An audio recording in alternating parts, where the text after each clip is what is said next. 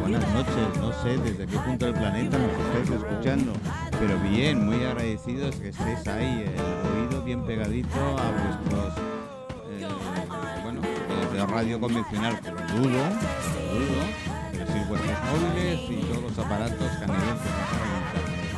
Gracias, estamos eh, bienvenidos a la Plaza Cristal en plena España.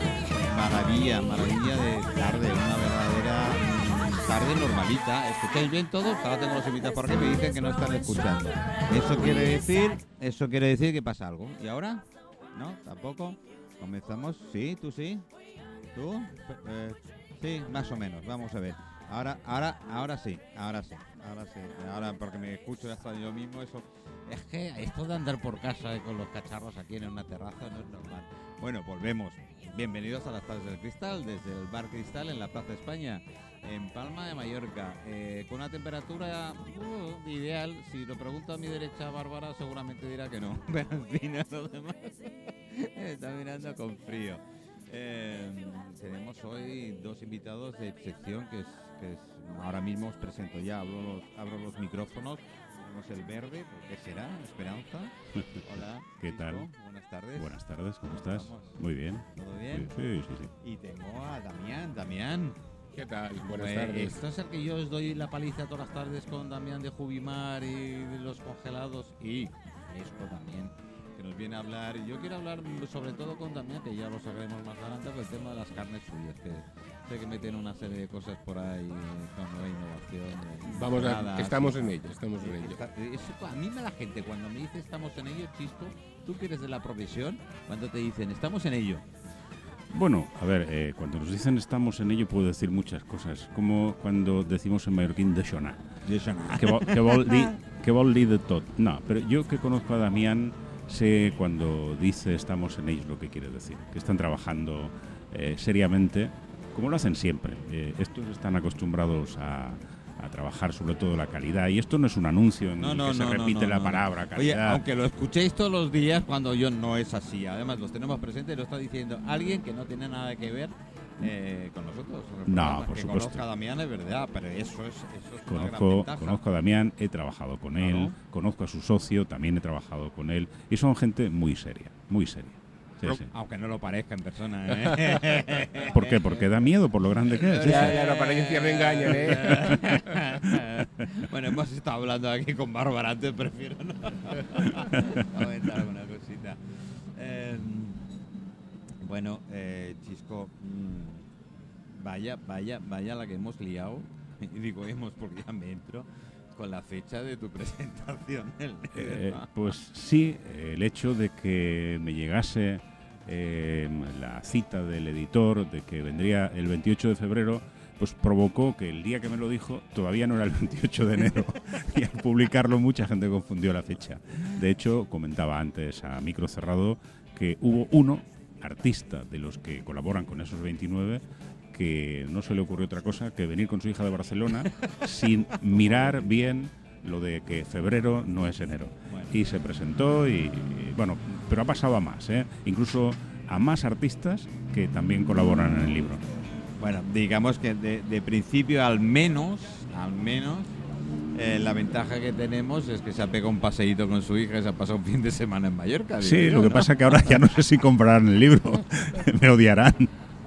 No creo, no creo. Yo estoy más que convencido de, Sí, que, por supuesto. de que lo hará y seguramente vendrá el 28 Sí. de febrero. De febrero, de Eh, lo febrero. Lo que no, no sabemos de qué año, pero vendrá. Ah, no empieces a meter todavía más cizaña a la gente. Ya, ya que estás tendrías que recalcar la hora para que la Sí, gente... el día, el año y la hora. Lo haré, Sí. lo haré. No, lo no, haré. no siempre es duda porque se pueden montar. Ahora has dicho lo del año, es este año, ¿eh? Pero- es dentro de aproximadamente 27 días. Pero por si acaso pondré el año, sí, sí. Sí, Sí. ponlo, Y la hora, ponlo, sí. ponlo. Tengo entendido y me, han me ha contado algún que otro pajarito, es una- un libro de relatos, ¿verdad? Es un libro de relatos cortos, sí. Yo hace muchos años que escribo. Damián me conoce de, de hace muchos años y yo ya escribía. Oye, escribía. cuando dice muchos años, señores oyentes y amigos, Bueno, vais, porque- vais a Wikimedia o lo porque- buscáis y tienen algo así como 20 años o 22, ¿eh? No te creas que tengan más, ¿eh? Sí, bueno, Damián fue portada de la Biblia y yo contra, contraportada. Sí, sí, sí. Bueno, yo debía estar por medio. ¿eh? yo debía estar por el Génesis, por ahí, así os lo digo. Pues sí, es un libro de, de relatos, es un libro en el que yo he trabajado sobre mm, temas de ficción, pero lo he mezclado con, con la realidad y son cuentos, cosas que, que- que vives, otras que no, cosas que sueñas, cosas que, que te imaginas, cosas que inventas. Sí, sí. Tú sabes, bueno, no tengo que decírtelo, además, eh, experto en comunicación como eres y metido en todos los fregados, que muchas veces la realidad supera la ficción. Muchas veces, sí. Es Muchas verdad. eso, veces, ¿eh? Es verdad, sí. Porque tienes que decir, ostras, ¿de verdad? No, no, sí. y- y- ¿Eh, Damián? No, y es verdad. Y recientemente lo tenemos en, en- en- en- la pandemia misma, en las Torres Gemelas. No, ya, ya, es que- Son, son cosas que han superado totalmente la, la- la imaginación de cualquiera, ¿no? Sí, sí te pido una cosa, Damián. Por favor, además te lo pido con mucho, mucho ahínco. No me congeles el COVID. por favor. Déjalo que se queme Que se- que se queme, que se queme, que se solo queme. que no. Está claro. Que venga el solecito y a ver si que no, qué tal. No es verdad, lo que, lo que dices es, es cierto, ¿no? que, que la ficción muchas veces supera la, la- la realidad. Bueno, el domingo, el domingo pasado volvimos a vivirlo. ¿eh? Con Rafa Ah, Nadal. sí, sí, sí, volvimos a superar la realidad. Pero eso sí. es una excepción de las excepciones. ¿eh? Sí, sí, sí. Esto es, vamos, yo- yo- Rozar el milagro. Bárbara, que es de la zona, pues de Villafranca y qué tal, con lo cual ella eh, lo vive lo- yo con amigos que tengo en Manacor y en la zona de Manacor, es que es increíble. No, no, no. Yo, personalmente me saltaron las lágrimas y no me cuesta reconocerlo. O sea, me saltaron sí. las lágrimas. Y no fuiste el único. No fuiste el único. Y luego lees tweets hoy que he leído de algún señor de Barcelona que no- son incapaces de reconocer, no sé, prefiero más Eh, eh, hablar. perdona, eh, a ver, Damián, ¿has dicho Barcelona? Sí, Eh, sí, sí. bueno. eh, eh, sí. No, el- de un señor que es un vicepresidente del Barcelona. ¿En serio? De la, de la fundación. De la que fundación, sí, vale. sí. sí. Yo pienso, pienso, es mi parecer, ¿no? Eh, si te pones en el, en el, en el- bueno, iba a decir en, en su, en su cuerpo, en su pensar, no, porque yo sé que Nadal, yo tengo la suerte, yo traté con Miguel Ángel mucho, mucho tiempo, eh, con lo cual he tenido los 11 años en Manacor, he tenido mucha, muy buena relación con la familia. Iba a decir, me iba a poner en su pensamiento y tal, pero no es así. Cualquier otro, eso sí, cualquier otro hubiese pensado, vamos a ver, estoy perdiendo, tengo qué tal. Eh, el número dos del mundo mm, tampoco deja de joder, ya me gustaría a mí. Perder contra el. Eh, y ya me hubiese quedado tranquilo después de la lesión, después, bueno, de, lo- de todo lo que ha sufrido, el haber salido de ello y qué tal. No, es que me quedo pero- tan pancho, es es el que- segundo, vamos. Es que además, eh, a los que le gusta el tenis o a los que nos gusta el tenis, sabemos que perder un primer set en una final a cinco sets con el número 2, estando como estaba Rafa Nadal. Y que 20 años más joven, ¿no? 20 Más años más joven. Que Nadal, ten en cuenta que no había podido entrenar casi en medio año. Y antes de ir a Australia, le pidió a su sobrino, al hijo de Tony Nadal, si, le podía, si podía entrenar un poco con él. O sea que es todo lo que hizo, una hora con el, con el sobrino o con el primo. Y se va allí, está perdiendo 1-0, 2-0 y está perdiendo en el tercer set 2-3 y 0-40.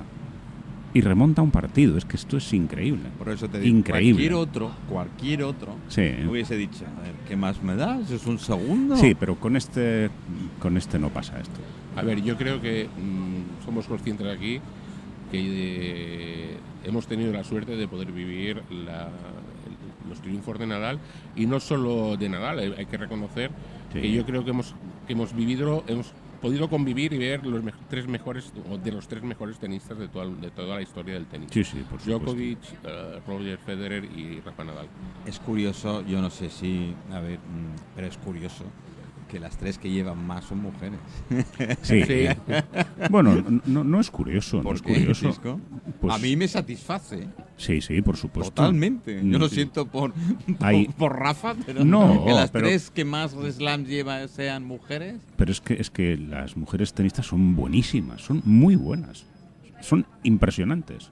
Sí, sí. No, es curioso, pero es que me decían, oye, pero no hay nadie más. Digo, no, perdona, hay tres féminas por delante de, de Sí, sí. Todo lo que ha hecho, formidable. ¿eh? No, sí, sí, nadie sí, le sí. quita- Por eso, por eso quita cuando se dice que Rafa Nadal tiene 21 hay que decir masculinos. Masculinos. Sí, sí, hay que diferenciarlo, es- por supuesto. es- es sí, sí.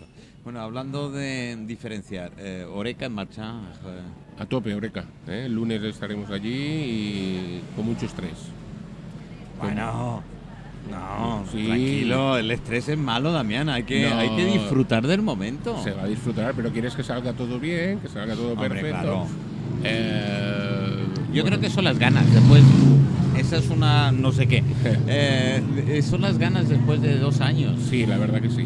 Yo te puedo comentar que eh, las perspectivas, nosotros al princi- hace un, principios de año incluso, de este año en enero, a principios estábamos no planteándonos ir o no ir, porque nos sacó, así como se estaba poniendo el panorama, estuvimos hablando con la dirección, nos comentó que los stands estaban todos llenos, nos comentaron que Mm. eh, el nivel de inscripción de, Iba a buen ritmo. iba- de visitantes iba a muy buen ritmo. Mm. Y luego a mí me llamaron pues proveedores de que, que, que van indicado allí, como UCO u otros, y dijimos, no, pues mira, vamos y vamos y vamos a ir a lo grande, la verdad. Yo en plena, en plena pandemia, pues, el mes de marzo, abril de este año, del año pasado, todavía está con este año, estoy como tú con Sí. el día de la presentación del libro. Está bien. Eh, me comentó José Luis Córcoles y tal, que, "Oye, Manolo, que- que vamos a bueno, pero necesitamos una mano y tal. Yo encantado, porque Mm. en la edición anterior ya con el programa Show nuestro de gastronomía ya participamos y trajimos invitados para el tema de la mesa y tal. Yo ya encantado, digo, vamos a darle un empujón Claro. y vamos a ver que esto siga para adelante. Y, y para septiembre ya me comenzó a decir, oye, ahora hay que desacelerar. Digo, a ver. No, no, ver, eh, nosotros por ejemplo, mm, el proyecto que tenemos era un proyecto, es un proyecto ambicioso, ¿no? O sea, mm, la gente lo verá, ya lo veréis cuando vengáis y digo, si lo hacemos, eh, es una fecha importante, son los 25 años de Jubimar, Mm. ya que no lo pudimos celebrar el, el año pasado, que era concretamente el año pasado, pues este año queríamos hacer algo especial, ¿no? Pues creo que, creo que lo hemos conseguido a nivel de, de stand y a nivel de, de, de alguna manera pues de cocina y de, y de degustaciones. Ahora hablaremos sobre el tema. Tengo que decir, recalcar, yo que estoy metido en gastronomía hace muchos años, que 25 años en una persona no es nada, pero 25 años en una empresa, tela, ¿eh? Es decir, mantenerse Sí. ahí, ¿no, Chisco? Es decir, Sí, que parece no. mentira que pocas, que no sean multinacionales o gente que tal. Y, y sobre todo si tienes en cuenta, Manolo, lo que hemos vivido, que hemos vivido una crisis impresionante no y ahora y ahora la pandemia. Y ahora la pandemia, que la pandemia mm, con Sí, el es que tema la de la crisis, crisis económica no se acuerda casi nadie. No, no, por eso digo. Y esta empresa Sí. ha pasado por eso. Y lo que a veces hemos comentado con Damián, y ahora supera el tema de los ERTE, supera el tema de las eh, de los créditos, esos que las, la mayoría de empresas tuvieron que solicitar y que supongo Que, que, hay que devolverlos. No, no, a ver, a Hay- y hay que devolverlos, además. Sí, sí, sí. Aparte- es eso. Ah, bueno, la verdad que hemos, hemos recibido una cantidad a fondo perdido, eh, como todas las, Claro. todas las que lo solicitaron, pero a veces lo he comentado en tu programa eh, que- de radio, que el problema va a venir ahora, a partir del día 30 de abril se han de devolver ya la mota de los intereses, Claro. no solo a los intereses, hay que devolver capital. Aquí sí que mm, puede ser, no sé si puede ser malo, porque hay muchas empresas, muchos barecitos, mm, no, no quiero discriminar a nadie, pero le- creo que les va a costar. Sí. Como, no, como no arranque rápido esto, ah, porque hay, hay gente que le han dado mucho dinero o, o cogió mucho dinero porque te daban créditos fácilmente a través del ICO, ¿eh? y aparte los bancos iban muy listos, que todo lo que tenías de anterior te lo transformaban en ICO, por si acaso ellos cobraban después del ICO, ¿no? A- Aquí tenemos que no se ha querido. Ahora sé por qué no se ha querido Bárbara poner. Eh, eh. Y, y- y creo que será, o espero que no, y deseo que no de todo corazón, porque la temporada viene muy bien, pero creo que será el problema, porque Sí. las, las, las cuotas van a ser eh, Importantes, van a ¿eh? ser duras, Van a ser importantes.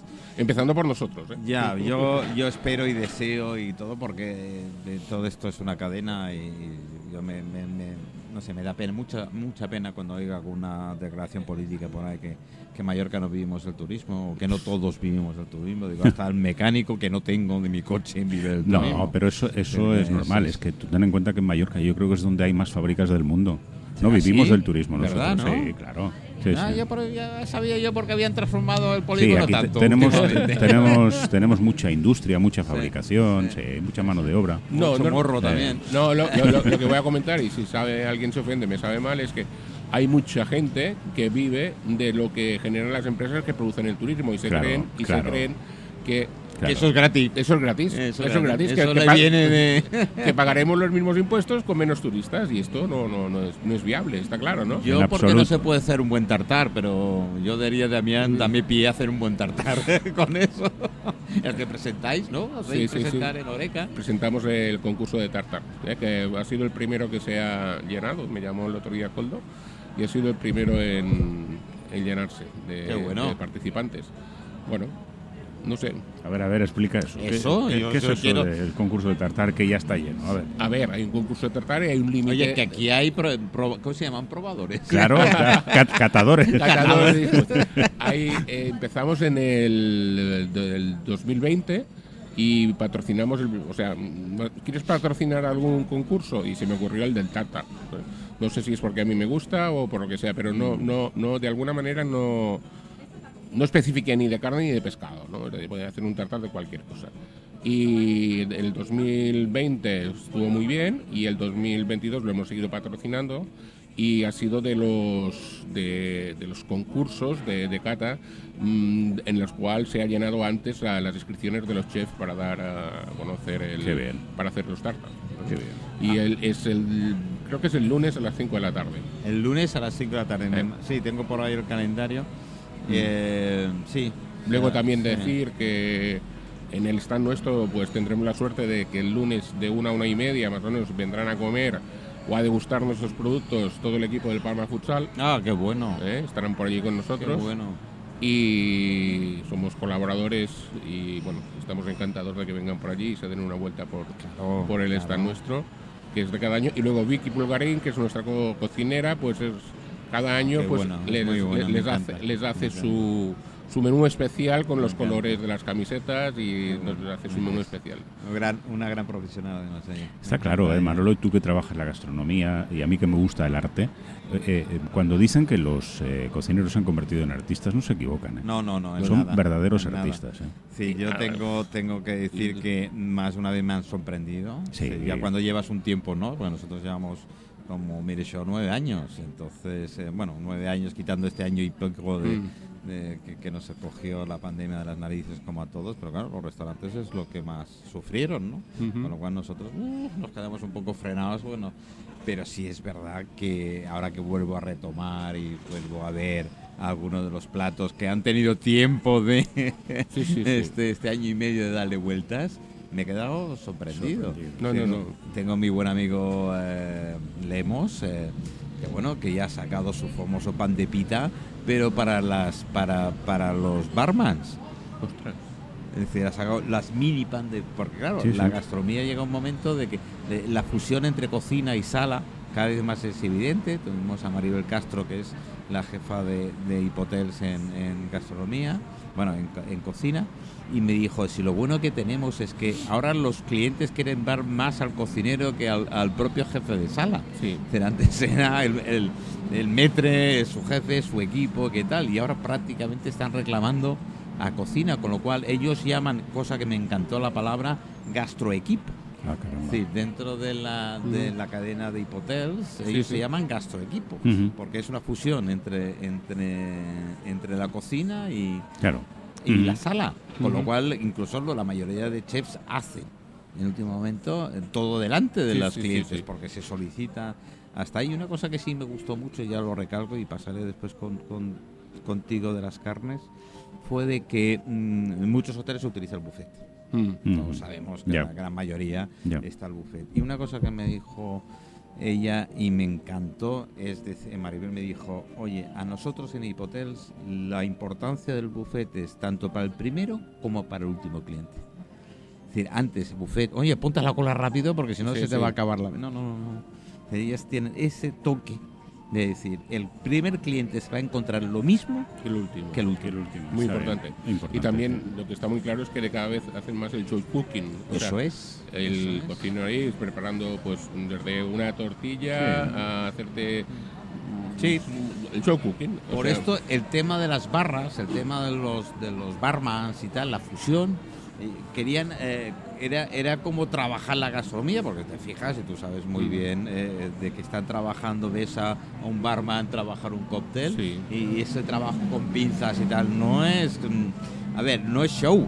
que parte en parte es suyo, es, es su forma de trabajar, ¿no? Pero es la precisión con lo cual te Sí, van preparando. Sí, sí, por supuesto. Y esto querían que la cocina se acercara, con lo cual ya le metieron a, a Claudio Lemos en un momento dado en, en eso. "Ay, nos tienes que hacer algo que no sea un bocata, tampoco sea un sándwich, pero que sea algo que nosotros con las bancas que tengamos ahí de cocina y cuatro toques puedan acompañar a un cóctel determinado. Y Lo- lo ha conseguido. Lo que, sí, sí. lo que está Claro, es que me imagino, o bueno, me imagino seguro, cualquier chef de cocina que te saca un plato en, a degustar o a comer, antes de sacarte este plato, las pruebas que han hecho, las, Wow. es increíble. Claro, o sea, es- para hacer un estudio y decir, oye, para sacar este plato, ¿cómo lo has conseguido? ¿no? O sea, las horas, igual que un artista, seguramente, lo que tú comentabas, son, Sí. son artistas de, de- de- la cocina. La cantidad de telas que ha tenido que ensuciar, sí. Eh, yo, comerse. Lo bueno, lo bueno de, de la gran mayoría de chefs que consideramos artistas ya no es solo por lo nuevo que nos están produciendo, es por la recuperación que hacen de lo antiguo también, que es importante. Es importante no perder la memoria, la memoria de la nueva, cocina. ¿eh? Sí. nueva. Esto Sí. es uno, y lo publiqué, fue ayer anteayer. Yo tuve la gran suerte, pero la gran suerte con Tomeo Barbona. Tomeo Barbona yo lo conocí de psicólogo. Decir, ni siquiera todavía tenía, bueno, estaba ahí en proyecto en su, en su idea de, de, de, de- del Fornet de Sesoca. Sí, sí, Y sí. empezó en, en Jaime II. Y yo cuando un día me viene me dice, oye, que me voy a cambiar a pastelería y repostería y tal. Claro, lo miras así como dicen. y, y con el tiempo nos ha demostrado que ha recuperado gran parte de esa repostería que en Sí, sí, Mallorca sí. teníamos teníamos un poquito, no olvidada, pero sí apartada, Sí. digamos, ¿no? Es decir, que solo lo hacían en las casas, en algunas sí. uh, tema familiar, algún que otro pueblo. Y con la cocina pasa exactamente lo mismo. Yo, yo me dice, no, es que es un cover. No, no es un cover, es una manera de interpretar la cocina como cada uno puede hacerlo. Claro, ¿no? está claro. Con lo cual a- ahí está. Eh, compromiso no para Chisco, pero sí para Damián. Está bien. Verás. Vale. Compromisos para Damián. Verás, eso. para Damián. Un plato preferido, carne o pescado. Carne. Eh, además no lo ha dudado, ¿eh? No, ¿cómo va a dudarlo? No lo ha dudado, no, lo ha No, dudado. me, me gusta un pescado de vez en cuando, pero la carne la prefiero. Tienes, tú un día, un día tienes que salir con él al campo y otro día al mar y verás cómo eh, los peces todos se le acercan y en cambio las vacas, los Se van, se se bueno, bueno. Bueno, eso me lo apunto también. Sí, sí, sí, sí. Bueno, tengo algún amigo con barca, así que a lo mejor lo podemos. Dice, la barca única y mejor Oye, que tengo. Un buen pescado también me gusta, ¿eh? está A claro. mí- a mí también. Pero carne, carne. A mí también. Y carnes, no, no. A ver, si me das, a- si me das a escoger eh, carnes que, que, que sean, que tengan sabor, no carnes. o sea, pre- Insípidas. Sí, prefiero más un chuletón que un solomillo. Prefiero más una picaña que a lo mejor un lomo bajo. Mira, prefiero mí- más un churrasco o, también. o- o- o una entraña. que una carne holandesa, por que- ejemplo. sí. ¿Sabes? O sea, Mira, yo, yo ir tirando incluso a lo va, me dice, "Pero, Manolo, ¿pero por qué? Yo, yo, aquella chuga bien hecha, como Eh, que no. el fuego. eh, que no hay quien lo supere. Oye, Claro. yo con todo mi respeto a las demás, que también me las como, Sí, ¿eh? sí, sí, un buen churrasco, yo me las como. Pero cuando el otro, el otro día un compañero con Juanjo ahí en el paseo marítimo eh, me saca una chuga y me la enseña así, tal como dice, ¿sabes cuándo le enseñas al perrito? y bueno, espérate un ratito y tal, me la ve a plancha y te la, la sazona como Dios manda y hace Y bien, bien torradita. bien está. torradita y además con su cric, cric, cric, cric. y al final le decíamos, le damos tres o Bueno, cuatro. porque estas, estas cosas tan básicas también es que son buenísimas. ¿Ah, que sí? Eh, claro. Es que no hay que ir mucho Un- más lejos de lo un que. pambori, que no es bueno un Buah, pambori, un por el amor de no, Dios. Eh, De todas maneras, también en la carne, y bueno, Chisco lo sabe porque lo ha, vi- lo ha vivido ah, hace más de 25 años, los cortes de la carne han cambiado totalmente. Sí. O sea, por ejemplo, mm, absurdos, que yo, por ejemplo, ah, una persona, un, un ex jefe nuestro, el señor Alonso, ¿no? del que estábamos en el mesa, se levantara ahora la cabeza no se lo creería. ¿Cómo puede valer más uh, una, una costilleja de cerdo que es hueso todo que una cinta de lomo o un solomillo? ¿Cómo es que se puede cotizar más? Te pongo un ejemplo, o sea, lo que es la costilla de cerdo, o sea, o sea, yo esta mañana esta- estamos haciendo ahora las compras, ¿no? Digo, bueno, hay que comprar costilla de cerdo, tal, porque está el famoso Spy Ritz y todo esto. Dice, bueno, el precio es de este. Digo, pues, joder, es que es, es que es más caro que el solomillo, es, es que es más caro. es que hay dos euros de diferencia con una cinta de lomo que todo es carne. Dice, sí, dice, pero es que este producto en Canadá me lo pagan a 8 dólares el kilo. Claro, eso es la oferta de demanda conforme va, pero además es lo sabroso y lo tierno. Si yo, esos huesos que, se de- que, que quitas, que no se queda ni una pizca dentro de, Pero es que- al lado del hueso. Ya, pero, pero es lo que te antes- decía. Antes eso no tenía ningún valor. No tenía valor. Claro. Lo- los pies de cerdo, los pies de cerdo. Bueno, a ver, todos lo sabemos. Yo, bueno, por mi padre eh, me- me- tuve la gran suerte de, de criarme en una cocina. Ya me acuerdo que cuando aquí veníamos y tal, los callos y tal, Sí. era como un plato, como si. Sí. O la tripa. Bo. Los pies de cerdo son, son, son productos que, que, que- que en su tiempo pues, valían 100 pesetas o 80 Sí, pesetas el kilo. Hoy en día, la, la casquería. Sí, la casquería, la La casquería. hoy, hoy en día están a 500 pesetas, el- a 3 euros el kilo, ¿no? Y dices, ostras, es que. eh, Igual que en la ternera, o sea, las carnes de las carnes con hueso no, no, no valían nada, se deshuesaban y se picaban, y, pues, y hoy en día el churrasco pues vale un- No. muy valorado, una entraña no tiene, ah, se ha puesto de moda la entraña, se ha puesto de moda el vacío, son piezas que han- yo tenía carnicería, yo esto lo, lo- lo picaba para la gente, hacer carne picada. Se han revalorizado, Sí, sí, mucho, sí. mucho, mucho. Y sí, se han descubierto piezas que, que Tú no- has montado, bueno, no sé si es ahora, pero estás metiéndole mucha, mucho hincapié a las carnes, incluso con un, un macerado de tiempo y tal. Sí, nosotros es- ahora estamos, eh, bueno, ya tenemos el proyecto, ya tenemos los planos y, y estamos montando lo que es una sala de, ma- de maduración, de maceración, como Dios manda, no una cámara. Bueno, como Dios manda, no. Aquí tenemos dos señores que es Chisco y, y Manuel. Somos expertos en carnes. tenemos que dar el visto bueno, ¿no, Bueno, es cuando lo, o, lo veréis. Pero el tema de, de la maduración como toca, porque la, bueno, hay maduración en la cámara normal con un pequeño equipo de, de ozono, pues que es lo que tenemos actualmente, ¿no? Pero para poder hacer una maduración en, que se llama maduración en seco, En seco. que no, que no coja humedad en la carne, pues tiene que tener un sistema de aires y un Y en sistema Mallorca aquí, cuidado. y, ¿eh? y en- y tiene que tener un sistema de evaporación de agua, ¿no? Eh, bueno, esto ya está en marcha, ya, ya, ya se ha pedido el equipo, viene de Italia y, y esperamos que antes de Semana Santa tenerlo todo montado y todo instalado. Y bueno, y poder dar un servicio de, de muchos kilos de, de carne madurada para nuestros clientes. Porque una pregunta, eh, disculpa, Manolo. No, no, por favor, la faltaría. Carne, la carne que se madura, Damián, merma. Sí. Pero Y- si, sí, perdona. No, mm, mm, se- la carne que madura merma. Sí. Si merma en seco, merma menos, Menos. que en Eso. húmedo. Vale. ¿eh? O sea, mm, Y el cálculo se hace para la venta antes, se hace por encargo y te dicen quiero que me guardes te esto. puedes, te ¿Cómo puedes- es? te puedes amoldar a lo que te diga el cliente. Ajá. Por ejemplo, la carne que va a madurar, eh, los lomos que se maduran, lo primero que se hace es quitar el solomillo, porque el solomillo no aguanta Claro. la maduración. Claro. y después la carne va madurando y depende, pues la carne, eh, según a partir de los 30 días soltado todo el agua, toda la humedad que pueda tener y lo único que hace a partir de los 30 días es romper la fibra de interior para que Ya. se ablande. Por eso se maduran las carnes en teoría duras, las carnes de, de buey, las carnes de vaca, que lo que hablábamos antes, antes nadie quería estas carnes Y ahora las quiere tú. y, y ahora quieren estas carnes. O sea que el tema es este. Ya. Antes la gente quería que el famoso entrecol limpio sin nada de grasa y, y esto, esto no lo quieren nadie hoy en día. Se comía más por la vista. Sí, sí, sí, sí, Ahora sí. ya no tanto. Eh, me llaman, bueno, me mandan un WhatsApp desde California y dices que las mujeres somos un poquito más que los hombres. Eh, bueno, yo no pongo nunca en duda estas cosas porque me puedo meter en... en- bueno, no, no, no. Y además, en- además aquí no hay nada que poner en duda, es la realidad. O sea que, sí, sí. Bueno, y...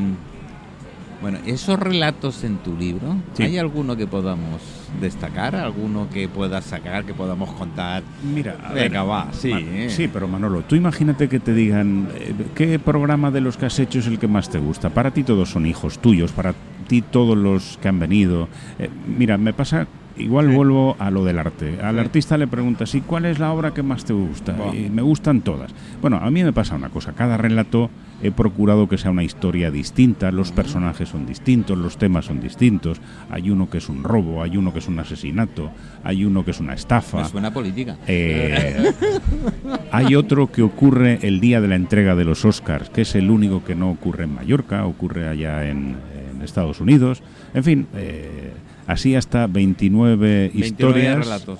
Y 29 historias de semificción. ¿Alguna? Mm, Eso ¿Alguna? de semificción me gusta. Semificción, sí. Cada Mira, uno que piense lo que quiera. Sí, que sí, quiera. bueno, eh, pero Lo- me gusta. lo que sí Eso es se verdad- está pareciendo, no sé si va para político, pero más o menos se está entrenando. Lo que sí es verdad, Manolo, es que, eh, como en todo, eh, cuando eh, luego lo miras, eh, tú lo repasas varias veces porque se lo llevas a, a la persona que hace las correcciones, tú lo miras y te encuentras con casualidades. Y dices, ostras, no me había dado cuenta de eso. Por ejemplo, eh, hay, hay un tema, eh, un relato que yo dediqué a un pintor que murió, que era Jim Bird, que se parecía mucho a ti, porque eh, de aspecto como ahora, así con barba y demás, ¿no? Eh, Qué privilegio. Sí, claro, es además ha sido de los mejores pintores que, que han venido a vivir a Mallorca. Él nació en, eh, en Estados no recuerdo si en Estados Unidos, en fin, pero me contaba su infancia, que él de niño, eh, en, eh, allá donde vivían, mm, la gente que mm, tenía alguna dificultad por la guerra, que había tenido una herida y tal, iban abajo y ellos tenían a un médico que les ayudaba, era igual del bando que fueran. Ellos Sí, les- no miraban. les daban whisky, les dejaban fumar y él con esa historia que me contó yo me inventé una historia. La amplié mucho, bueno, no, no sé si es bonita, ya verás, cu- cuando la leas ya me lo dirás. Pero qué casualidad que la importancia del relato es el jazz, el jazz. Y el jazz en un momento determinado salva la vida de un hombre. Y qué curioso, Qué bonito. el relato se llama Bird. Y yo escogí a un artista, a un artista mm, histórico del jazz. Y curiosamente le llamaban Bird. Es que es increíble. Y cuando das, empiezas el relato y termina con eso, me quedé atónito. Pero ¿cómo es posible que, que ocurran estas cosas? Y eso o- ocurrió. Ocurrió también que escogí 29 relatos. ¿Por Y- qué 29? Pues Por no- el día 28 de No. febrero. No, mira, eh, es sencillo. Cuando el editor me dijo tienes que eh, hacer el libro, escogí 29 al azar, porque los 29 tenían eh, en común eh, que cada uno de ellos tenía una introducción y puntos suspensivos. Casualidad, eran 29. Los escogí. Y era porque yo había pensado en escribir un día relatos cortos y hacer el ejercicio que lo explico de cuando has terminado la introducción, vienen los puntos suspensivos, cerrar los ojos y volverlos a abrir cuando quieras. Un segundo, dos, al cabo de un año, ¿qué puede haber ocurrido? Lo que va a ocurrir en el relato, y más o menos es eso, ¿no? Ay, y, qué bueno. y el número 29, que casualidad, era mi número preferido de las canicas. Yo tenía 29 canicas. ¿Sí? Es- es, eh, por eso te digo que hay casualidades, sí. Bueno, y eso ocurrió. sí. Casualidades no, siempre hay causa. O causalidades también, puede ser. soy muy mu- más bien de causa, porque la casualidad la puedes provocar, la causa. Tu amigo. Jaime Rodrigo me ha hecho Eh. la portada, es uno de los participantes también, pero hay hasta 29 artistas y cada uno de ellos ha leído el relato que yo le mandé y ha hecho una obra, una ilustración. El otro día lo, lo pensábamos así, ¿no? Porque dije, sobre todo con la fecha, ¿no? Dije, "Jo, ahora recalcar y hay que compartir porque es el 28 de febrero, que no es el 28 de... Y lo pensé, digo, qué casualidad que este año no tiene 29. 29, Sí, sí. no, no, es que hubiera sido así, Eh, ¿eh? sí, sí. pero esa será la excusa. Queríamos hacer el 29, pero no ha podido ser. No, Fue un poco, "Eh, pues mira qué tal. Y Ja- Jaime ya me dijo directamente, no, no, son 29 relatos muy independientes cada uno de otro, Sí. no tiene nada que ver uno con otro. Sí. Él ya te contará así, digo, no, no, ya me contará cuando el- le tengamos el libro, pues ya supongo que... ya". Claro, claro que sí. Pero lo del jazz me, me, me, mueve, me motiva. Tiene mucha importancia el jazz en ese relato, porque es todo. Y el jazz salva una vida.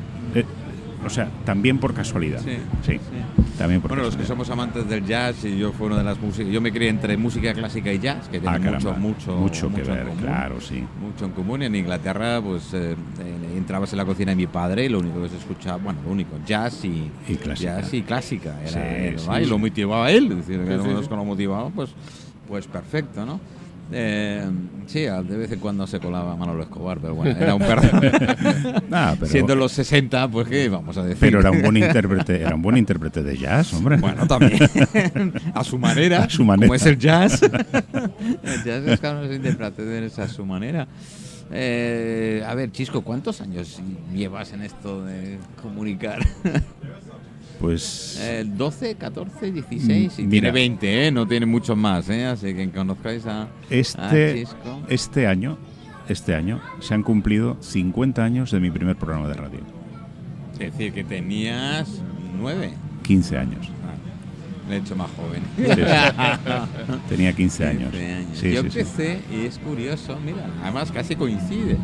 Yo empecé, os acordaréis de Pec Cabrinetti, Sí, claro. ¿eh? el director de Radio Popular. y Sí, tal. sí, sí. Pues yo empecé con Pep en la calle Seminario, Ujú. arriba del todo, cuando estaba eh, la- el Radio Popular. Sí, sí, sí. tal, Yo, yo empecé allí con Tony Obrador. Pues yo empecé con, con Pep Cabrinetti, Sí, sí. de casualidad con 12, 13, 14 años también, porque cuando yo veníamos de Inglaterra, él tenía un programa que se llamaba Operación Reyes, Ajá. ¿Eh? que era recoger juguetes Sí. en la época de Navidad para los niños. Claro, no había todos los sistemas electrónicos y no- novedosos y WhatsApps y tal que tenía, y empleamos Radio Taxi, Ya. eh, que era la emisora de taxi, llamábamos por teléfono a la emisora, es decir, la gente nos llamaba por teléfono normal, ¿eh? no os creáis que es lo que es el Sí. teléfono que tenemos ahora. Es decir, ya tener teléfono en casa ya era un, un logro en los años 60 y si no te tenías que ir al, al- al vecino, Sí, porque sí, casi sí. compartía todo el mundo el teléfono, si había un Déjame llamar. Déjame llamar. Bueno, de, de hecho creo que en ese tiempo no había cabinas, ¿no? No, no, no, no, no había cabinas, no había No, no. cabinas. Yo me acuerdo que era uh, eso de cables y tal, yo estaba al teléfono, el micrófono nos dejó después de los últimos, porque claro, tenías quien te llamaba, recoger la calle, llamamos a la emisora Radio Taxi, Radio Taxi llamaba al taxista para y tal, y ahí comenzamos, ahí comenzamos. Bonitos momentos como ahora, ¿sabes? Sí, sí. Sí, sí. Exactamente lo mismo. Más o menos igual. sí. Miras para atrás y dices, ¿cómo ha evolucionado todo? ¿no? O sea, tanto. es una, una pasada. Lo, lo que ocurre, no sé si estaréis de acuerdo conmigo, lo que ocurre es que ahora ya queremos lo inmediato. Sí. Si la gente va buscando, eh, yo tengo gente joven por ahí que está buscando en, en internet y si no le ha salido se cabrea. Pero espérate, si lo acabas de poner, de, dale un par de segundos. Bueno, mira, hace no sé si aproximadamente un mes eh, hubo un- un- una, una Una bajada bajada. y mm, vi que entrevistaban a gente en televisión que había estado un día sin Facebook y había una chica que Oh. decía que quería suicidarse. Que si llega a durar dos horas más se suicida.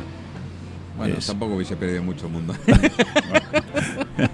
No, no, pero eh, lo digo por eso, porque todo el mundo tiene la necesidad hoy día de, de- de- pero de ¿por llevar qué el esa móvil. inmediatez? No lo sé. No lo sé. No lo sé. Nos hemos acostumbrado a que todo es al momento.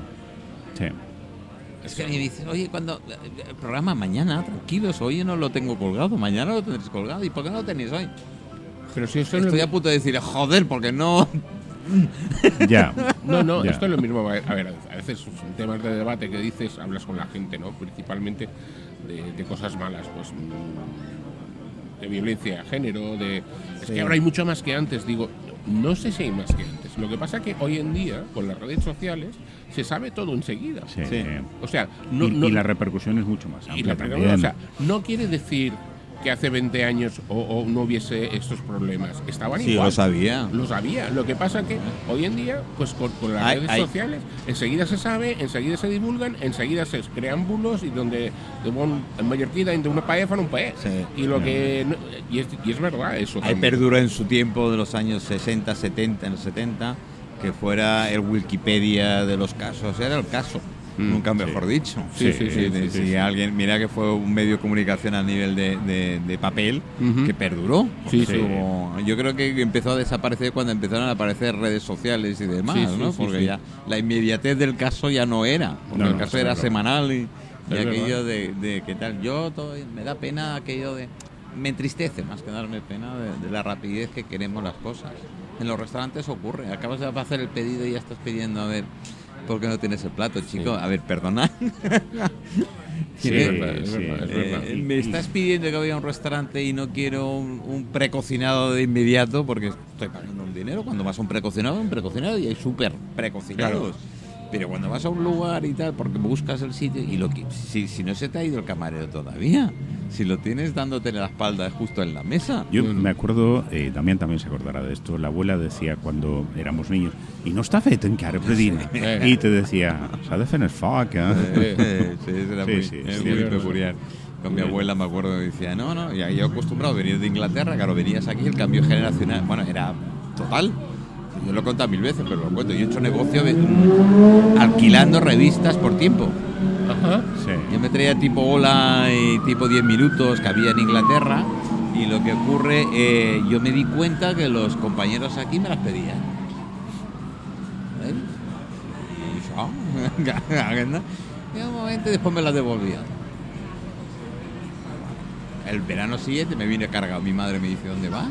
Y no eran revistas de señorita, no, no, no, era lo clásico, pero salían anuncios de Revistas chicas de sociedad. de sociedad, pero salían chicas de los anuncios de ropa interior, del, Sí. del, del Triumph, todavía me acuerdo del Triumph y todas estas. Y, y, y dije, ah, no, no, a ver, a ver, aquí la peseta Alquilabas por tiempo. alquilada por tiempo. Está bien. Sí, sí, sí. Está sí, bien. sí. Está bien. Y, y funcionaba, eso no era inmediatez. No, bueno, no. o sí, no sé.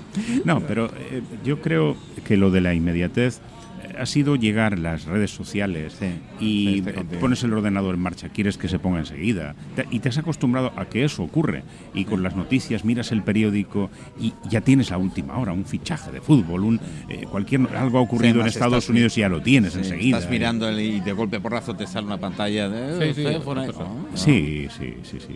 Y además Yo nos no sé hemos si es bueno esto. eh, bueno, yo, yo creo que incluso eso nos individualiza más todavía. ¿eh? Bueno, cada, cada uno busca su noticia rápida, ¿no? Esto yo no sé si sea un dicho y que se va a utilizar porque mm, yo he estado en un, en un- aquí mismo, en el cristal, donde estamos, una maravillosa terraza, y sobre todo el día que tienes una vista impresionante. Yo soy de los que me gusta venir antes y me gusta mirar y ver una mesa cuatro o cinco personas, las cuatro o cinco personas con el móvil.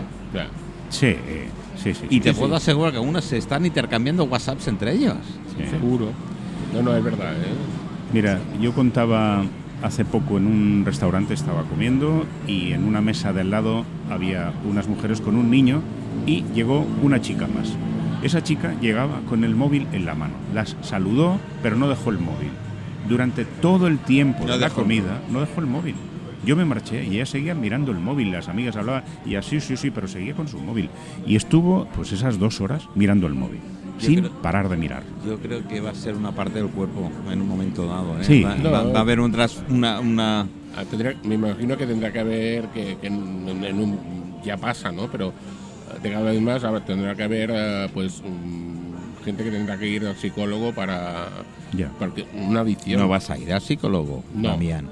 No vas No, a ir, ya lo pero- tienes directamente en el móvil. Ya. Esto Ya. va a ser lo peor de Bueno, Sí. lo, lo está, sí, lo está siendo. Sí, sí, sí. Sí. No, no, está claro, está claro. Vas a Si no es mirar- la relación humana como tal, No ya no quiero decir que lleguemos a... No, no lo he dicho. Che- amigos, no lo penséis. Esas relaciones como se vayan al carajo, me suicido directamente.